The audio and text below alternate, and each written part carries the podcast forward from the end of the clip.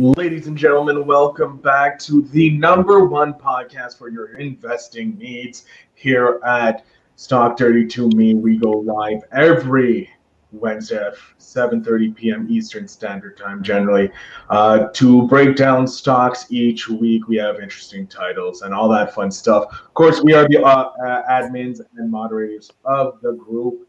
You guys are the awesome members who get to hear this before everybody else. We got Tony up here, well, up here, and Dalt over here. How you guys doing today? Ah, all right. Do you think we could start dubbing ourselves the number one podcast in the world and just go with it until we become the number one podcast in the world? Hey, you dream it. Hey, I thought I, I said I was an award-winning podcaster six years ago. I, thought I won my first award. Going. Yeah.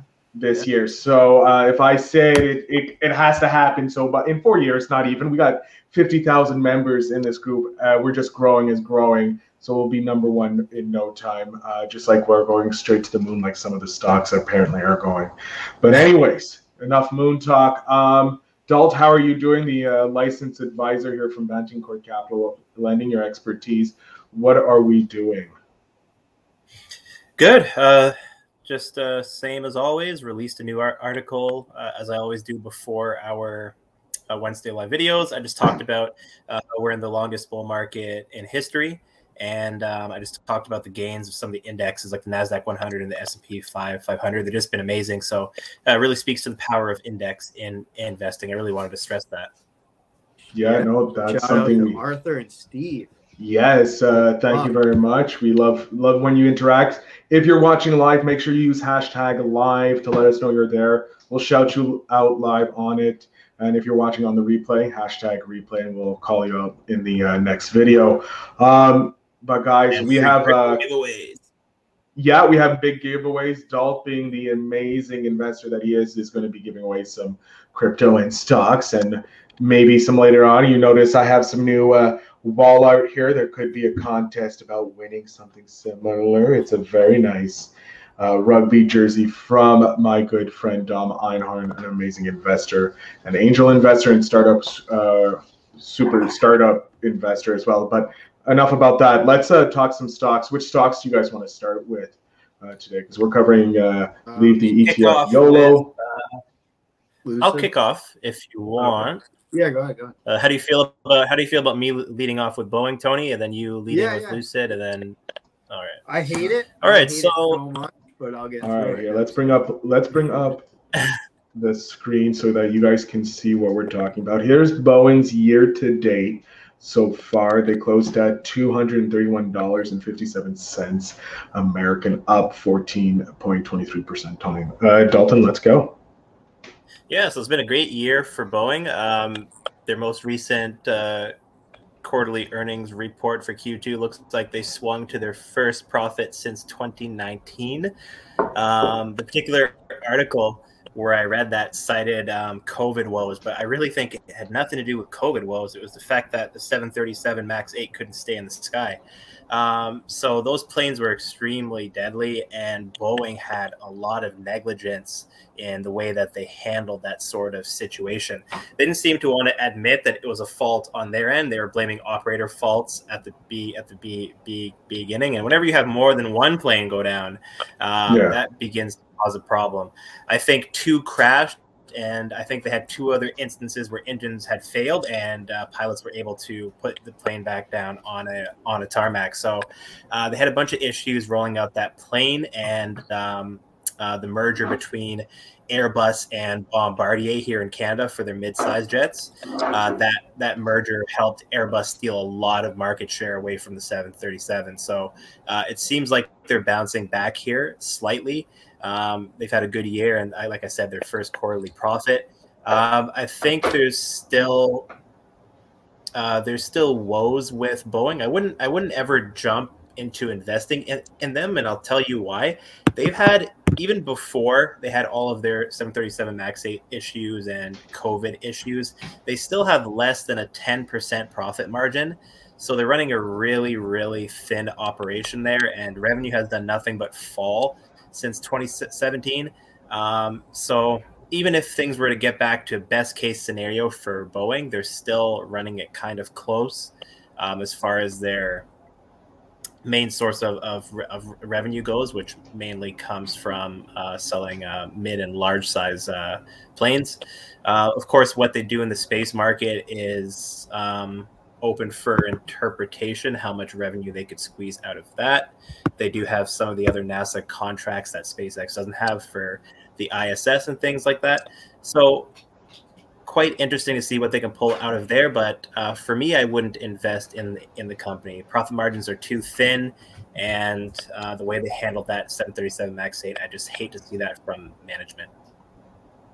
All right, yeah. Tony, do you want to add anything to what uh, said? Yeah, I think, like you said, Boeing did have some problems. I, I do think COVID hurt aerospace big time because I'm in aerospace and I do a lot of um, repair on damaged aircraft engines, and we do a lot of recycle work for engines. And we were hit tremendously, and um, I do think that did impact them. But but Boeing was in that rare rare situation where they had a lot of controversy before COVID hit with their yeah. engine failures on the Max. Um, but I will say, as someone that's in aerospace, it is coming back. It is getting stronger. We're seeing um, big increase in profits at my company. We're seeing Pratt and Whitney giving us more work, GE getting more work. We're seeing a lot more work coming in. We're actually starting to get really busy and hiring again. They've been on a crazy hiring uh, spree as of late. Boeing, it like you said, it's not a company I would invest in personally, but Boeing is just another one of those great American companies. It's been around for a long time, great innovation, you know, long history of success. I mean, I don't know what their stock price is at all time. Can we pull that up on the screen? Uh, so this is the last five years. Uh, give me a second. I'll remove this. Boeing's, yeah. Give me a second. So we want Boeing's all time. Yeah, let me see. I got it. So that's what I thought. They're up almost over 11,000% all time, which is just absolutely crazy, right? 11,000%. Um, so they started out at like a dollar. So they've been on the market since 1981. So they've been a publicly traded company for a really long time. I don't expect them to go bankrupt anytime soon or just vanish from the market because if anything crazy really happens, I assume this will be one of those companies that the government gets involved with and bails them out. Yeah. Because they're such an integral part of our economy and their planes are such a big part of travel.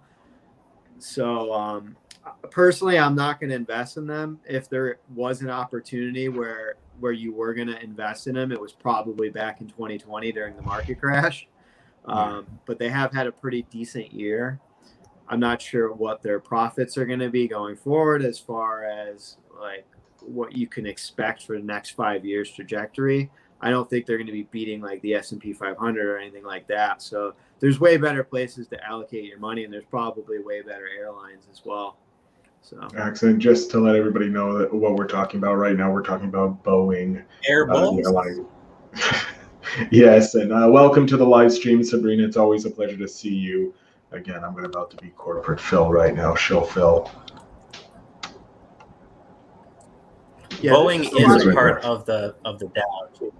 There's just a lot of airline yeah. stocks out there. You know, there's there's so many of them that you can go to look at. Uh, you know, you have American Airlines, Delta, Southwest, Raytheon. There's there's so many out there. Even GE is kind of a an aerospace stock at this point because they're focusing really heavy on aerospace. Uh, maybe maybe like a an aerospace ETF if you wanted to take a if you're really convinced that that air travel is going to go back and it's going to it's going to bounce back in a big way maybe you grab an ETF for it. I, I, don't know I don't feel great about any of these I don't feel great about any of these aerospace companies to be honest. Like I don't think they're going out of business I think they're an integral part of the economy but as far as investing in them I just wouldn't feel good about any of them to be honest I don't know how you guys feel about that, but. Hey, I always follow your guys' advice when I'm investing. Are you investing so. any in any aerospace stocks though? Is there any one that you like in particular? Myself? Yeah. Uh, I would I would go for if I was going to. I, I have never invested in one and I'm not now, but if I um if I was, it's gonna be it would be Airbus because I really like that that partnership Airbus. when they bought out um, Bombardier's mid-sized jets. Those C series jets uh, from Bombardier were already eating into market share from uh, Boeing 737 before they ran into trouble with funding the creation of those jets. And so when Airbus took those jets over, and I think they've named it, it's the A2 something. A something is what Airbus has named those those planes, but they're essentially the same plane, and Airbus has been using them to steal market share away from the 737 series. So uh, I really like planes, uh, but they were more fuel efficient. They were quieter. Um, it was it was all around better plane, and uh, the 737 Max 8 came out I think afterwards in in in, in competition to say, okay, well we can still carry more, and that, we know how that went. So Yeah, we yeah, saw there's that a nice lot- dip. there's a lot of aerospace and defense ETFs out there. If you guys really wanted to get into this field, um, that's the route I would probably go rather than picking one of these because I don't really feel good about any of them. but So I have a I have a, a question for both of you, Tony. You bringing up the aerospace ETF is something I'm uh, just piqued this question, and since I have you guys here, we might as well ask in case someone's here. Um, for a beginner investor, let's say someone who doesn't know what they want to go in, doesn't know anything about stocks, but they have an interest in a certain industry, let's say like tech or uh, aerospace or you know AI or something. Would you suggest doing research in the ETFs that are performing well there, investing in there, and then learning about what companies are th- they invested in? Well, I think if you're new in general, you should probably just grab an S&P 500 or a total stock market ETF and then learn how to evaluate individual stocks and then pick which stocks you want. Or if you do if you are set on grabbing aerospace and defense companies, maybe just grab an ETF for now and learn about the companies, read through their balance sheets, look at their earnings reports, read some news on them and see what's going on and then pick out eh, you know sp- single out which one you want in particular and maybe invest buy a bunch of shares of that you know so it's Okay. it's tough because picking individual stocks like for instance the S&P 500 20 years ago none of the top 20 companies that were in there 20 years ago are in there today so it's really hard to try to beat the market Yep. Correct. Excellent, excellent. All right. Uh, which stock do you want to go next to? We have Lucid, we have Walmart, and let's go apparently something about yeah. cocaine. Want to know what this that is is? the one that this is the one that a lot of people want to know about Here we go. All right, Tony, you can uh, go ahead and break down these financials for. Uh, so Lucid. Dal can jump in on this one too. So like the story behind Lucid and what Lucid is is you have to start with CCIV, which is Churchill Capital, which is a SPAC. So a lot of people get confused and they think that Churchill Capital is Lucid. So in a way, yes, but no as well. So it started out as a SPAC, and a SPAC is just a special purpose acquisition company. And what they are is they're like a blank check company that has no underlying assets. Their sole purpose is to they're on the stock market, traded on the stock market as a stock of a company, but they're they are no real company. They're just money basically. They're they're investors trying to bring a a private company and make them public and, and get them on the stock market and bypass the IPO process. So Oh, um, Phil, you have the sorry, Phil, you have the uh, Mexican one. I, I think up for Lucid. This Oh, is the one. My bad. I think I, s- I might have sent you the wrong one. Bring that up. Yeah. Give me a second here. Uh, I think it's LCID, right? Is the ticker? Yeah, symbol? they're they look like the same here, Phil. I'm gonna put the link in the um in the Yeah. chat for you. thank you. So, so Churchill Capital is a SPAC. They're traded on the stock exchange like a company, but they, they don't have any underlying assets. It's just a bunch of investors that pooled their money together, and their sole purpose of this SPAC is to take a private company public. So that the speculation for a year now is that they were going to take this uh, EV company called Lucid and take them public and they're going to bypass the IPO process. And the problem with SPACs is these investors have a very short time frame to bring a private company public. I think it's 18 months, right? 18 months, something around there, two years. Yep. And if they don't find a company and take them public within that time frame, then the, the initial investors get their money back. So they're not always looking for the best company. They're just trying to take anything private that sounds decent or has some buzz behind it and make them public and make money on it on the stock exchange. And then these initial investors cash out quick, unless it's something that they really believe in and they want to hold for a while. But in like 99% of the times, they're just trying to make quick profit and flip this and get out.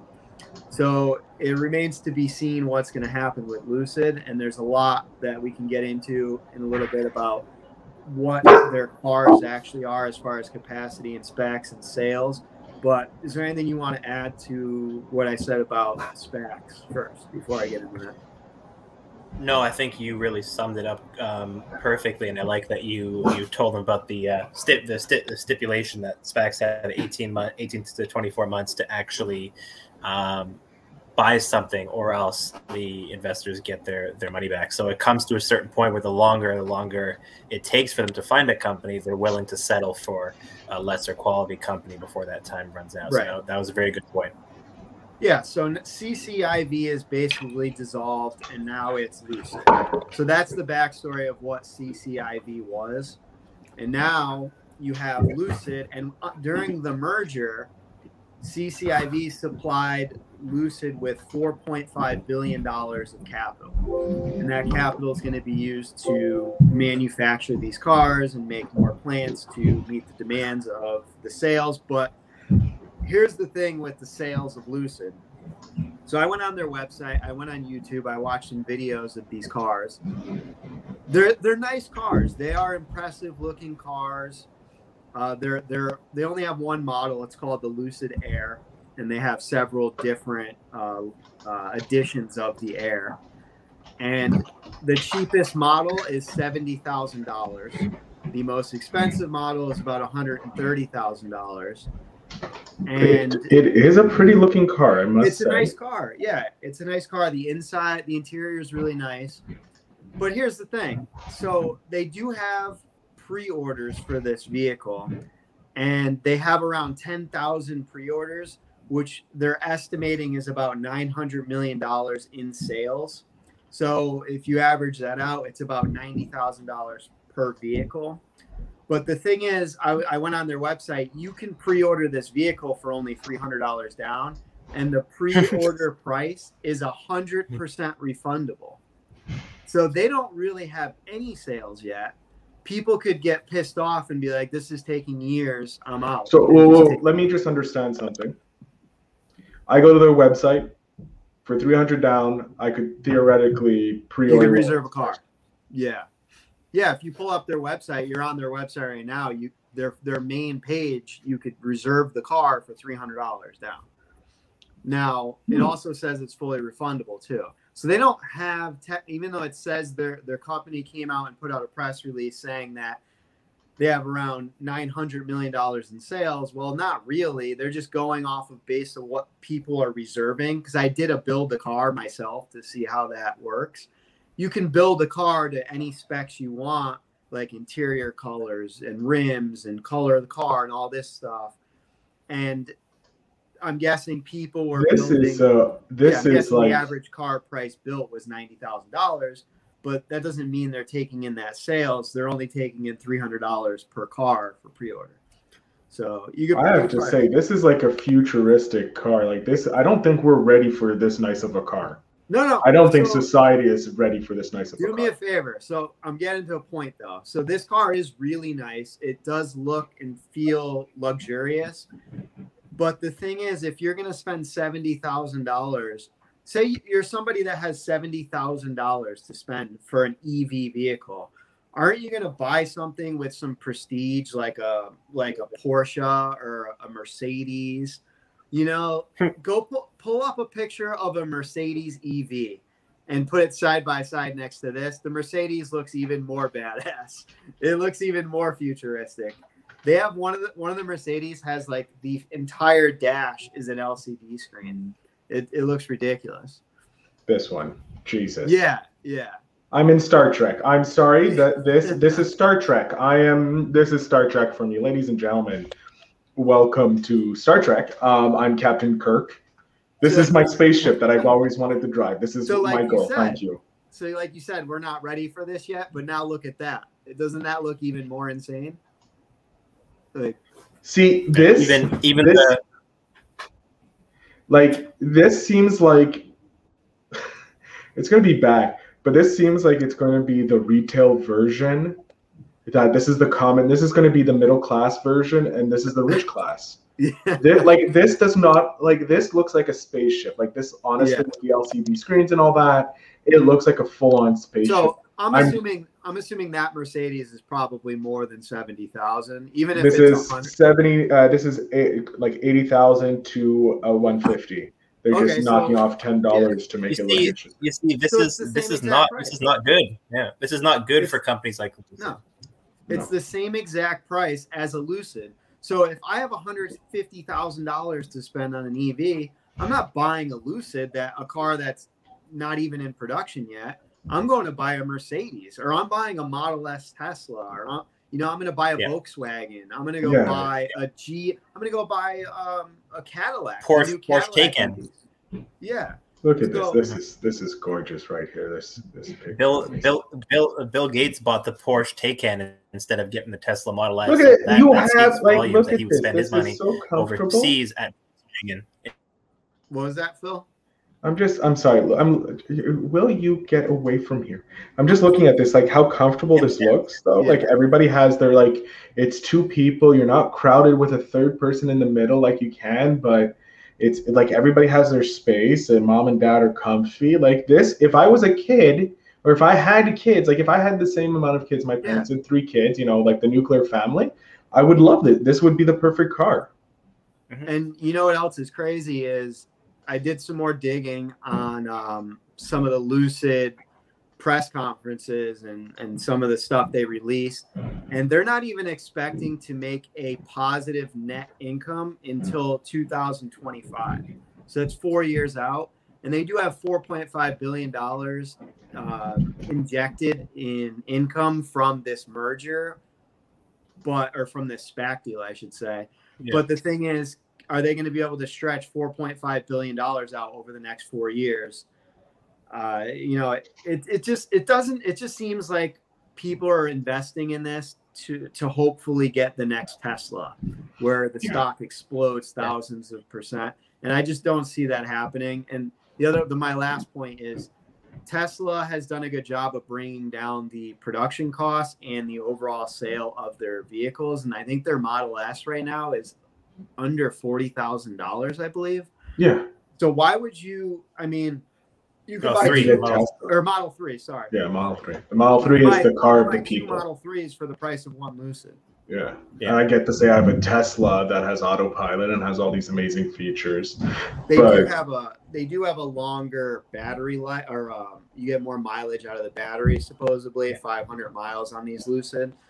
But I mean, I, I assume four years from now, when they're actually mass producing these things, Yeah, Tesla's gonna be already- everyone's going to have that. Yeah. Yeah, everybody's going to be probably using Tesla or that. Uh, are we ready to go into Walmart or do we want to Well, YOLO the rest Well, what do you? I don't know. I, I kind of talked the entire time about that, so my bad. I don't know. If, do you have anything? I- I agree with you 100 percent. I have nothing to add. Yeah. Ooh, something here. Here in Arizona, they have recently built a huge Lucid facility. Yeah, yeah. I looked in Arizona is their headquarters. Actually, that's I think that's Okay. their only Lucid factory right now, and they're they're working on building more in California and Florida. So Interesting, interesting. Um, yeah, uh, do you want to add anything else to the Lucid discussion, uh, adult, or can, do you want to move on to Walmart? well. Nope. If you're so, I would say people probably want to know should they be investing? Yes. in Lucid? Yeah. Are we know. investing? It's- I honestly I don't even know because the problem is the stock price probably isn't going to match the reality of the sales, and people are going to buy this anyways and drive up their stock price. Me personally, I'm not going to buy it because I I realize that this is so far away from being profitable. But I don't know. What do you think? Again, Marcy asking, should we buy? Should we not? I think it's a waste of time. I think there's better companies that are getting more sales now. Um, it's, it's a two horse race, really. Tesla has a thin lead over Volkswagen. End of 2022, that'll change. Um, Volkswagen will be the leader. Um, I don't know why pe- pe- people think that Volkswagen, Honda, and Toyota are just going to disappear, and Lucid, NIO, and Tesla are going to be the only car companies. Bloody ridiculous. Why do you Um, think Lucid Volkswagen, has so much? Can buy all these companies out overnight. It's a joke. Um, it's just uh, Why do you think Lucid is so popular? Like, what it is it? Was it one of those meme stocks that was circulating the internet, or like, what, what was the deal with that? Why did that become such a big deal? Uh, it, it was just the SPAC, like the SPAC boom. Um, I guess when capital became super, super cheap to borrow and to generate, um, people just took the opportunity to create a million SPACs, and uh, it became a head a head head hunt, hunting game for taking everything public. There's a bunch of them, electric um, air taxis. There's so many foolish things out there right right, right now. There's a million electric vehicle companies. Like it's just um, Anybody Cars with suck. an idea, pretty much. Yeah, Yeah. yeah, Cars suffer. Like when when we had the gas vehicles, um, there's certain gas vehicles that are not around. You know, Saturn, GM is getting hit hard. Uh, like there's certain companies that are going to rise to the top, and the EV space is going to be the same thing. All these companies, Lucid, NIO, they're all going to fall to the back. NIO will sell cars in China. That's about it. Uh, you're yeah, not gonna like see a our lot of- buddy, Lo- yeah, like our buddy Lloyd Lloyd Ross says that uh, you know, hundred years ago there was all these car companies, and today only two of them are still around. Yeah. So, you know, it's a it's going to be a big gamble. You just got to watch it if you're going to invest in something like that. Like the minute one of the big guys that are still around in the auto industry fully commit to an EV vehicle, they already have Yeah. everything in place, and it's all the little guys. No they're already what. doing that. Yeah. Ford, Yeah. Volkswagen, they're already GM. They're all doing that already. They know that's going to be the future. So Yeah. So they're just doing that now. All right, let's bring up Walmart. I have the year to date right now on this, and then we can look at the five year and the quarterly in a bit. But here we go. Uh, they closed uh, year to date so far at $142. Yeah, let me take center center stage here, Phil. You're on Bring top, buddy.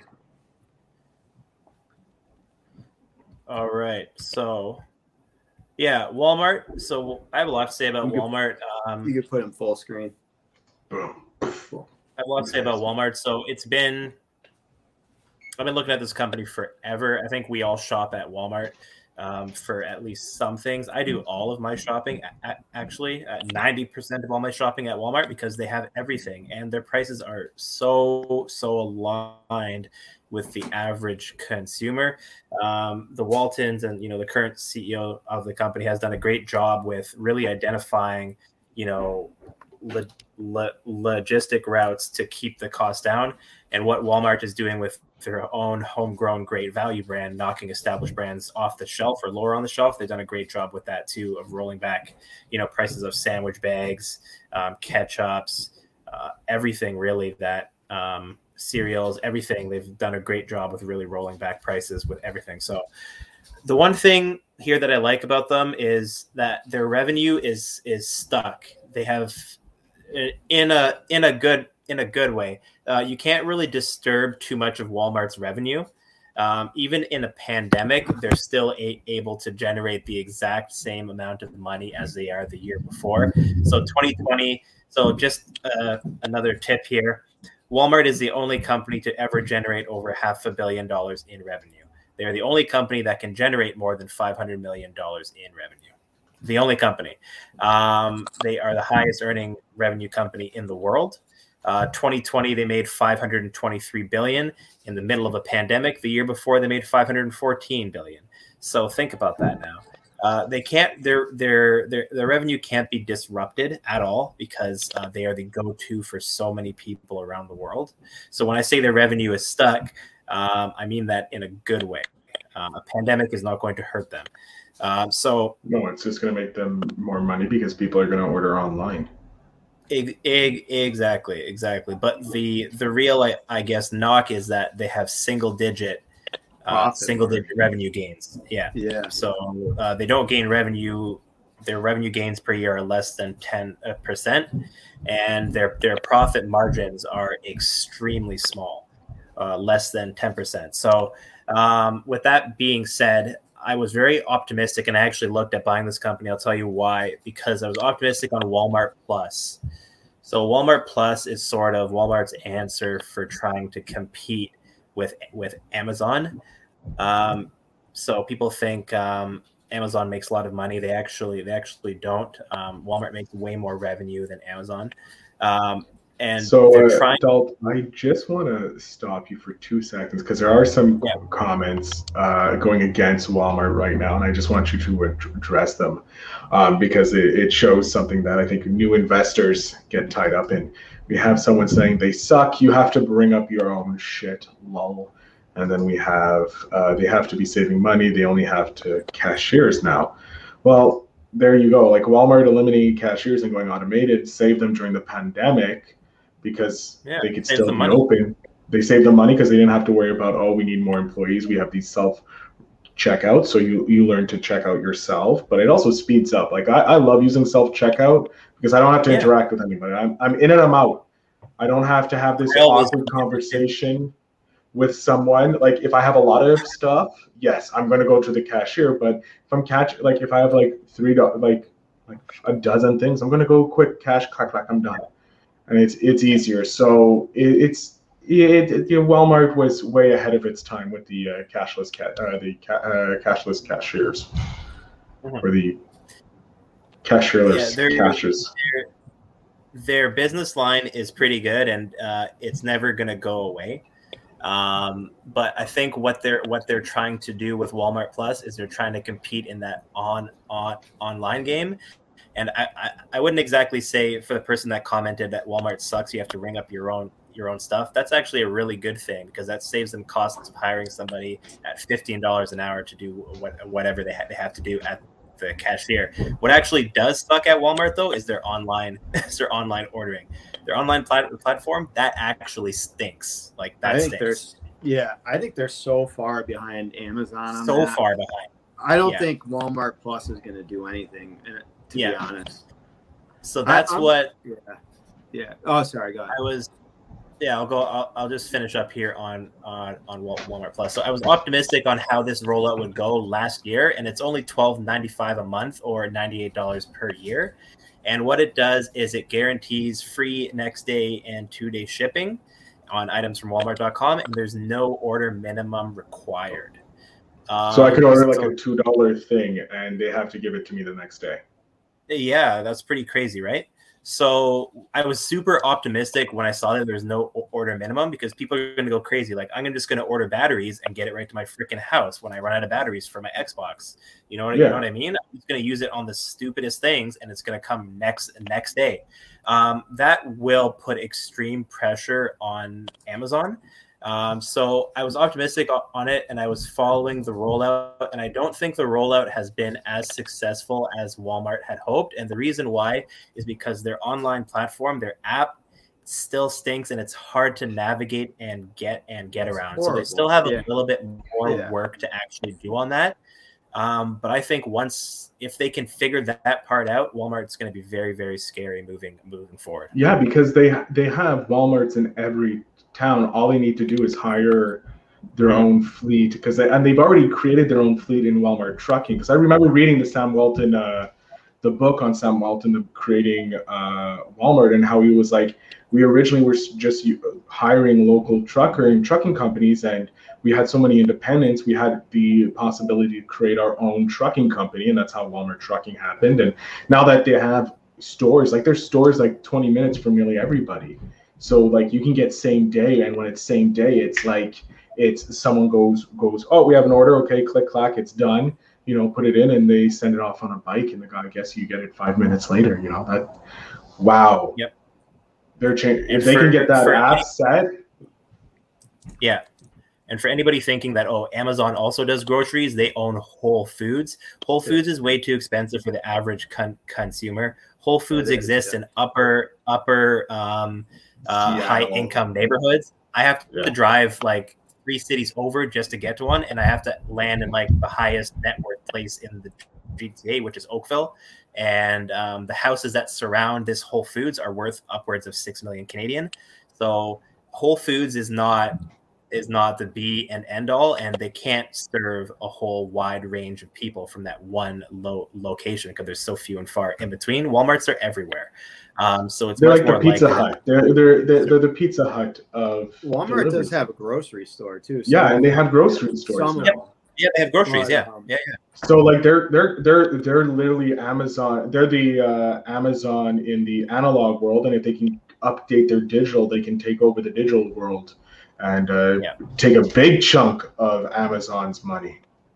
So yeah, Yeah. That, that's that's their big wild card, and I've been so optimistic on that. And I'm just kind of sitting back and waiting and seeing how that subscriber growth is going quarter over quarter. But I'm optimistic on them. I'll let you take it from here, Tony. Well, yeah. Well, like you said, their their website sucks. Target, Target's another one. Target's website sucks too, and Amazon is just so far ahead of them as, as far as like Yep. interface and ease of use. And Amazon's pretty much already had a lot of free shipping, even if you're not a Prime member on some items.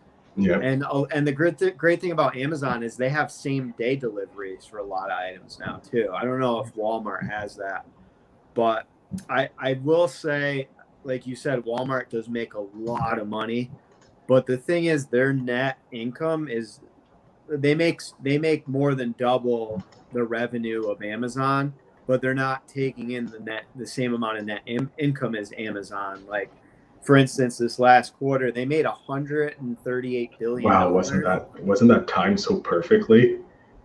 To Yeah, Tony saying, I'm bringing it up, and Tony's like, let's look at their last quarter, and it's like, bing. this yeah this is this isn't the most recent quarter this is the last one i haven't seen the most recent one but um they're at 138 billion and they have a net income of 2.7 billion whereas if you look at amazon i mean they're at 108 billion with 8.1 billion in net income.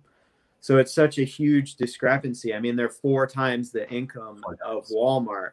And if you look at Walmart's earnings from the from July, so if you go July 2020, they're at almost 7 billion, October 5 billion, and then January of this year negative 2 billion. So I feel like the opening up of the economy actually hurt Walmart in a way, which is kind of weird. I don't know. If you look at their their income, their earning reports as we were locked down the previous 6 quarters, they made a lot more net income. So I don't know if they're losing money on shipping. I don't know what I don't know what why they're could be a short-term loss for a long-term gain as they work to uh, Walmart. update their online. Yeah, Yeah, yeah. the Walmart Walmart Plus growing pains because that came in the later in the latter of 2020. So I think that might have uh, played a role in, the fir- in, in that first quarter because revenue jumped huge in that first quarter. Just that Yeah. they, they reported a loss. Yeah. The crazy thing with Amazon is their revenue is actually going up and up and up and up and up every single quarter. Their net income, even as the economy opens up, and you would think maybe people are going to the stores more. No, they had their best quarter ever, and it just gets better and better and better the last five quarters, which is kind of crazy and also kind of scary because Amazon's probably going to take over everything but except Walmart and Target. It's just going to be Amazon, Walmart, and Target, and that's the only stores that are going to be around in the entire world. When Amazon starts offering stock, it's the first one to offer stocks. That's when I'm going to be scared. Um, but it's coming. I know it's coming. It's it's only a matter of time. Uh, that uh, probably could open a bank. They Yeah. they could do whatever they want. well, They Walmart does have the credit brokerage. card, so they're nearly there. Yeah. So, but anyways, so people want to know should you should you buy Walmart stock right now? I would say no, not right now. Um, but follow the subscription, follow the quarterly re- reports, and track the amount of subscriptions they're getting on Walmart Plus. If you start seeing huge jumps in that revenue stream, you will see Walmart jump to new new highs um, because it doesn't cost them anything to maintain, and it's just a whole new source of revenue on top of what they already have. Like I said, the one thing I like about Walmart is that revenue is stuck, but in a good way. Uh, they can make half a billion dollars in a storm in the middle of a pandemic and a recession. It's not going to matter because you still need to eat. You still need batteries. So Yeah, they're going nowhere. They're They're, definitely going nowhere. Yeah. That's it's not like uh, They're the new general I store, wouldn't be so a- like they're they're perfect. They're our general store of the new millennial. I wouldn't Uh, call anybody an idiot for buying Walmart stock, but they are trading. Uh, their price to book ratio is four, almost five times five to one. So they are trading pretty high. But the thing is, everything is high. If you look Yeah. at Amazon's price to book ratio, they're 18 to one right now. So Mhm. um, everything is really high. Everything is kind of running hot, but it's one of those things where if you just you just keep dollar cost averaging into the S and P 500, and then you own all these companies. Maybe not Walmart. You might have to buy the Dow Jones. And Walmart- Walmart is up 93% over the last five years. So coming close, very close Yeah. 10%. If you want Walmart, maybe buy the Dow Jones index because then you're you're kind of shielded with a bunch of other companies. Isn't Walmart one of the top holdings in that? In uh, Uh, DIA ETF. You are sending this. This is you're supposed to tell me in advance so I can have this information up on the screen. It's all. It's all. This is the. This is probably the most random episode we've done. Or Yes. there's not a lot Yeah, of it is. Preparation. Uh, It's it- one of the I'm on my like smallest- third whiskey, Yeah. so because I was celebrating, I did get uh, we got a sponsor and I locked down a client for my business. That's so what I I'm was talking celebrating. about. Congrats, man. Thank you very much. Uh, you know what? Maybe Awesome. Walmart is not top holding. No, they're not. They're one of the smaller ones, but they're they're they're still in there. Yeah, Okay. Okay, I was way off. two percent, that. I don't know. just over two two percent. Two yeah, I don't seven know why. You're you're you're forgiven, Tony. You're forgiven. Yeah, It's, uh, Well, mind you- The biggest one is only six percent, so yeah, it's it's up six there. seven percent. Um, So it's pretty. let's jump into uh, everybody's favorite uh, t- topic: yellowing into the uh, cannabis space. Yeah. Uh, YOLO. we have YOLO uh, ETF, the advisor share per pure cannabis ETF. Let's. Uh, how about Tony? You uh, knock it out of the park here. I'm gonna I'm gonna let One Dalt off, start Tony? this. I'm gonna let Dalt start this. Oh one off. my! Pressure on me. Okay, so this is um, I, I think I've talked about this before. I, I haven't done an article on it yet, but I'm going to very very shortly. These new um, fund managers with all these clever names, uh, Trip, YOLO, um, Lose Your Money Now, all these foolish ticker names um, that they're throwing out there. I don't like them. Um, I feel like they're really playing on new. Why is there not a moon emotions. ETF? Moon ETF. Yeah, there will be a moon ETF. Someone will come out with that. You better believe that. Not Uh, yet. so yeah, yeah, not yet. Oh no, there is one. No. oh, There is. Joy, just just There do you go. not invest in the Moon ETF, please. Whatever you do, the seven people that are still watching, the moonshot. Do the not Moonshot do it. do Yeah. not, please. God. Anyways, go ahead. Sorry to derail derail you. I'll talk about So, so yeah, it's the um, it is the pure cannabis ETF. Um, here's here's here's the thing. When I if I choose to speculate somewhere, um, in things that aren't proven, things that don't have long established business lines, I typically don't choose an ETF that covers all the companies in that new industry. I'll tell you why, because only one or two of them are actually going to make it out of there alive and it's usually the one or two biggest players. Um, so to buy a whole ETF to cover the whole marijuana sector, there's so much ex- ex- excess there right right right now. There's going to be a lot of mergers and acquisitions, and it's only really going to be you know a handful of these companies that are actually serving the whole market. So for that reason, I think when a lot of people look at these things, um, they choose to try and oh i'll hedge my bets and i'll just cover all the all the companies in there. So that way i end up winning at the end of the day but you don't because you end up holding on to a lot of those uh, dirty bags after they fall they fall apart or fill up with crap.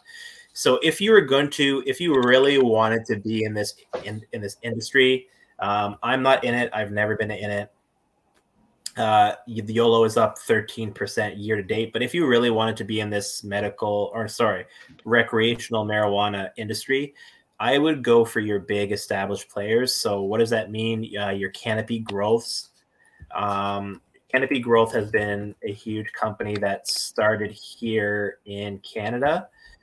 Um, I watched that company grow from next to nothing to where it is now.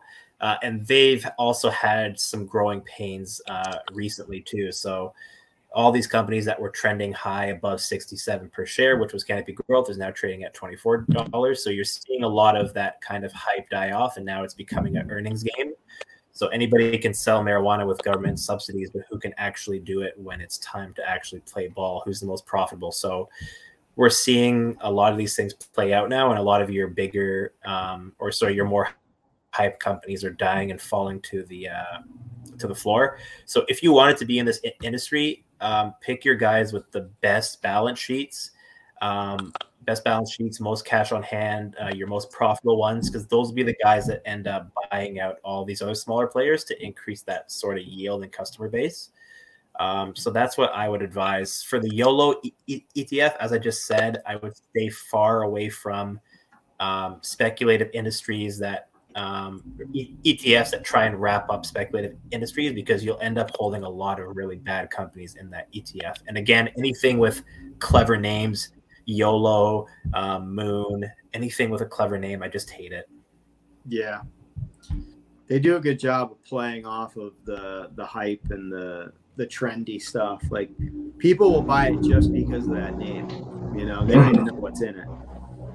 Um, so one of my favorite websites is called ETF.com, and I go to this all the time, and it it tells you the holdings in the ETFs. It tells you their track record. It tells you the sustainability of the ETF. It gives you a lot of really good metrics to see what this fund is all about. And to give you an idea, so they rate ETFs from a scale from A to F, and they also just just want to make sure it's ETF.com. Right? Yeah, it's a great website. So they give you they give you rankings of the ETFs. So one of what they do is the top ETFs are usually all A letter grades, and they'll have a number next to them from zero to 100. And they also, the really good ones will have like awards or badges next to them saying a top 20 percentile of its class or top 10% of its class or whatever. So, yeah, for instance, you could pull up VOO and it's an A letter grade, right? Now, if you pull up YOLO. All right, hold on, hold on. Let's check out YOLO. Here we go. What do we got? We got a C. So it's uh, a C, right? It probably doesn't even have a number grade because it's. No, so it does not. Yeah. Usually they'll give you a, a, a one to 10 ranking as well, or zero to 10 ranking as well. And anything over six for this website is really good. Nobody has a 10 ranking. Like one of the highest I've seen is like eight. They're very meticulous. No. I don't know what. Well, they got 94 over here. Yeah. So that's that's the A, and then they have uh those are the they have a bunch of different rankings. Oh, okay, yeah, down, it explains. Oh, okay, yeah. My apologies. I'm just a fool. Never mind. If you scroll down, it'll tell you. It'll give you a summary of what it is and they'll they'll tell you the MSCI rating, and they'll also give you the ESG rating. So they give you so many different ratings and rankings, and they'll tell you the price to book ratio of this ETF. They'll this is like this is like the cheat sheet of cheat sheets. It's an awesome website. I highly recommend it if you're going to go look at if you're looking in any specific ETF and you want to learn a little bit more about it, go to this website. hold on. The whole point of this is if you pull up um, ETFs like VOO, SCHD, VTI, QQQ, these are all like top notch A rated ETFs. If you pull up YOLO, it's C. It's one of the lowest rankings that I've seen on this website. And they don't even have they have almost no information on this because it's brand new, but they do have a list of the companies that are in it. And like you said, like Dalt said, if you're gonna buy uh, a pot stock or a weed a weed stock, I would just pick the the market leaders like Tilray or Canopy Growth, stocks like that, companies like that because those market leaders are probably the ones that are going to succeed because there's so many little ones that are just going to die out and they're just going to probably get bought up by these other big ones, to be honest. Like companies like Sundial, which is a very popular one in this Facebook group. And I, this company drives me crazy. Look, just right here, this right here, price to earnings ratio yeah. is negative 9.7. Why would you want to have something that's negative when there's nice. price to ratio? Yeah price to book. Yeah, this nice. is why. Why are you doing that? Why are you investing in something to be, so terrible? To be fair, it's because all of these pot stocks have negative earnings. They're all negative PE ratios. They're it's, all it's no, just. It's, it's, it's just all, like you were. It's just like the uh, car situation with the EV. There's so many stocks, yeah. like it, it's not worth it because you're you can throw a dart and there's the chance. The reason why the reason why people are high on stocks like Sundial and Tilray and stuff is because in January there was a big market pump where these stocks went up like 400% and all-time highs. And then because I don't know why that happened but it there's talk of legalizing marijuana and that got everybody excited so they started buying all of these pot stocks they skyrocketed 3 400% and then there was a huge sell off, and now they've done nothing ever since. So a lot of people got stuck holding the bag, buying these at all time highs, and it may take years to get back to that. Yeah, here's your three, three. Yeah, here's around February, March. It was at its yeah. highest at thirty bucks here. Even if it gets legalized and the only US, even if it gets legalized in the U.S., there's going to be so many state-sponsored um, bills to stop it. Yeah. Yeah. Well, no, there's going to be so many state sponsored local distilleries selling weed like we have in Massachusetts and some of the surrounding states where I live. And it's going to be hard for these companies to compete. So, uh, and people are going to be growing weed themselves. I mean, you can buy the seeds and grow it. So, what you're telling me is the best investment is like the seed growers. Like get the people who have the seeds that are selling the seeds. No, the mm. best investment is just staying away from this in general and just buying sense. profitable. Because who knows when these are going to be profitable? A lot of these might go out of business before weed is even legalized in the United States. I, I don't know. For those of you that don't live in the United States, there's a, our politicians can't agree on anything and the things they do agree on they won't want to admit that they agree on it anyways because they want to continue fighting with each other and dividing the country. So th- they all agree that like most people agree that weed should be legalized but still we can't seem to get that done. So don't count on washington to do anything for you to help you in any way whatsoever and legalize this anytime soon because it's probably not going to happen for whatever crazy reason and by then, companies like Sundial will probably get bought out or go out of business. So there we go. All right, we're gonna wrap it up there is, here. There is one good. There is go one ahead, good company. Sorry. sorry. just to end this off. In the YOLO ETF, it's the one that has the ten percent holding, almost actually eleven percent, pretty much. Innovative Industrial Properties. It's a real estate investment trust.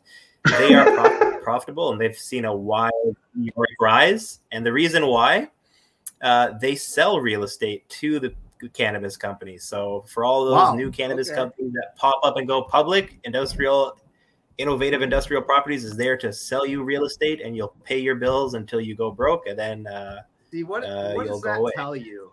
What does that tell you about the weed industry? When the one of the top money. holdings in a weed ETF is a real estate company that sells these companies real estate. And I think the number one holding is a mutual fund. Did you see that? Yeah. Yeah. So they don't even have a company that can actually lead this ETF that to have the top holdings. So they don't even have confidence in any of these weed companies.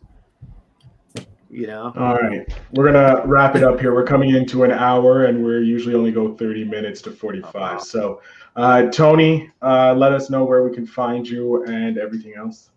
Uh, the Stock Bros podcast. Sorry, I haven't put out anything in like a week and a half. I'm I got to get back on that. And uh, you can find me in the group as always, and also check out my course for investing for beginners on Udemy. And I am going to do what Dalt is doing. I think I'm going to give away one free course a month based on um, just doing a random drawing of the people that leave comments during our Facebook lives, and I'll give one of the people that leaves a comment the course for free, or if they want to give it to someone that they know for free, we can do that too. Just let me know, so they could send Awesome. the link to them. Yep. There you go. Oh, wait, no, this stays, this goes. Dalt, uh, why don't you let us know where we can find you and all that good stuff? You do a lot of uh, great things for investors, so why don't you share that? Yeah, uh, the blog is always bantencourtcapital.com slash blog. I posted a new article today just before we went live here on this video. I will kick it back up to the top of the page after the video. I just talked about uh, how this is the longest bull market we've seen in history. And um, regardless of what you might have heard or what your portfolios say, uh, this has been a huge bull market. Everybody's making a lot of money. And it just speaks really the volume to um, the power of index investing. You would have made 1185% in triple Q over the last 12 years or 481% in VOO or sorry, VOO wasn't around, but SPY um, over those last 12 years. So um, index investing, S&P 500 and NASDAQ 100 is hugely profitable over the long term. Jeez, that's uh, that's impressive. Uh, give me one second. Uh, are you guys just gonna tag the members in the group when you do that? Yeah. Yeah. Yes, of I course. tag the winners. I'll do like a. Who wins. I'll put all the names in a hat or something and pick. We we'll, we'll figure out a way to do Yeah. the raffle in that as well to make sure that everybody and uh, yeah, we'll get that for you. And of course, I am Phil Better, the host of this podcast, as long as with Tony and Dalt. But I also host a podcast called Invest in Yourself, the Digital Entrepreneur Podcast, where I actually interview entrepreneurs in the digital space and learn how they started their journey. And you can follow my journey to being the podcast mogul and how I host so many podcasts. Everybody, I want to thank you all for tuning in, all 20 of you, all everyone who's live. Uh, leaving comments. We thank you so much. We love the engagement this we're doing for you guys so that you guys can become rich in the future. That's what we want for you. I am Phil Better. He's to, uh, he's Dalt. He's Tony. Uh, we'll see you in the uh, room. Thanks, guys.